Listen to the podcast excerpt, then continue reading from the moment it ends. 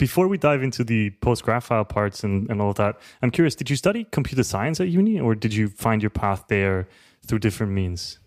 No, um, I actually, at A level, I think, uh, which would be college for anyone not in the UK, I did one small course on computing and I was like, this is so incredibly boring. Like I already know and have known this stuff for the last like seven or eight years. Like it's it's just so fundamental, and I just it just didn't enthuse me. Like programming had always been uh, a hobby for me. Um, whilst at uni studying maths and physics, I actually then set up a development agency and started doing like WordPress stuff and, and various other things like that.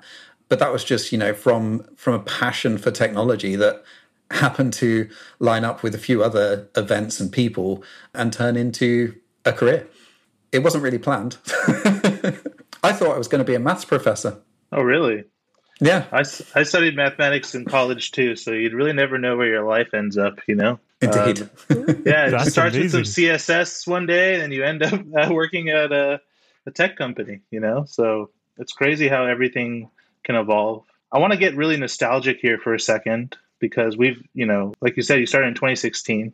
GraphQL has changed a lot. But I was wondering if you could kind of share with the audience like what the scene was like when you first got into the GraphQL community and kind of how have you seen everything grow to where it is today? Oh, great question.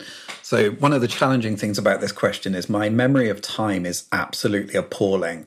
So, I will do my best. Yeah, I remember just there was obviously a lot of hype, there was a lot of doubt, and there was a lot of passion there was a lot of people who were super excited for this technology, and a lot of people saying this is ridiculous. We can we can do this with REST already. Who, um, you know, in my opinion, completely missed the point. Like, there's a lot that, that GraphQL brings. I mean, one of its biggest things is the, the GraphQL spec itself. The fact that you can concretely say this is a GraphQL API versus this is not a GraphQL API, and that shared tooling but like yeah just like the, the, passion the rate of innovation. Obviously lee byron watched a lot of his talks at the time and still do. And i think one of the things that he was talking about at the time was like uh, you know, here's my plan.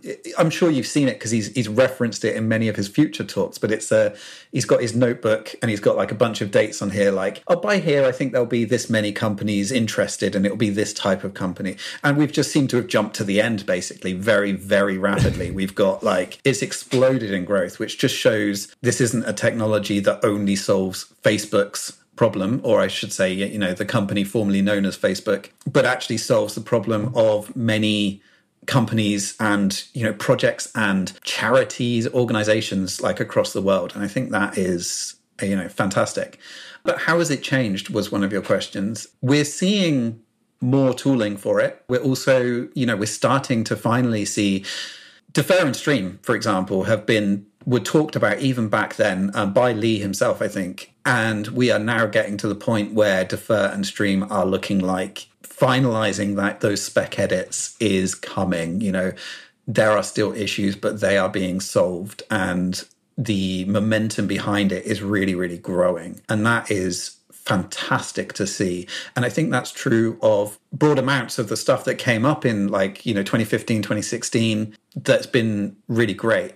One of the other things that is fantastic is it's gone from being a Facebook project to being a, you know, managed by the GraphQL Foundation, right? Which is basically not ran by one company anymore, which has been incredibly valuable, I think, to the ecosystem. One of the problems that you get with open source that is run by a company is that everything is generally goes through the filter of that one company what they need. So it can mean that you know certain features won't get implemented because they just don't line up with the need. One of the great things about having it more open like this is the needs of the ecosystem as a whole of the entire community can be filtered and everyone can weigh in on these decisions. And so i think we founded the graphql working group in 2017 graphql foundation around the same time.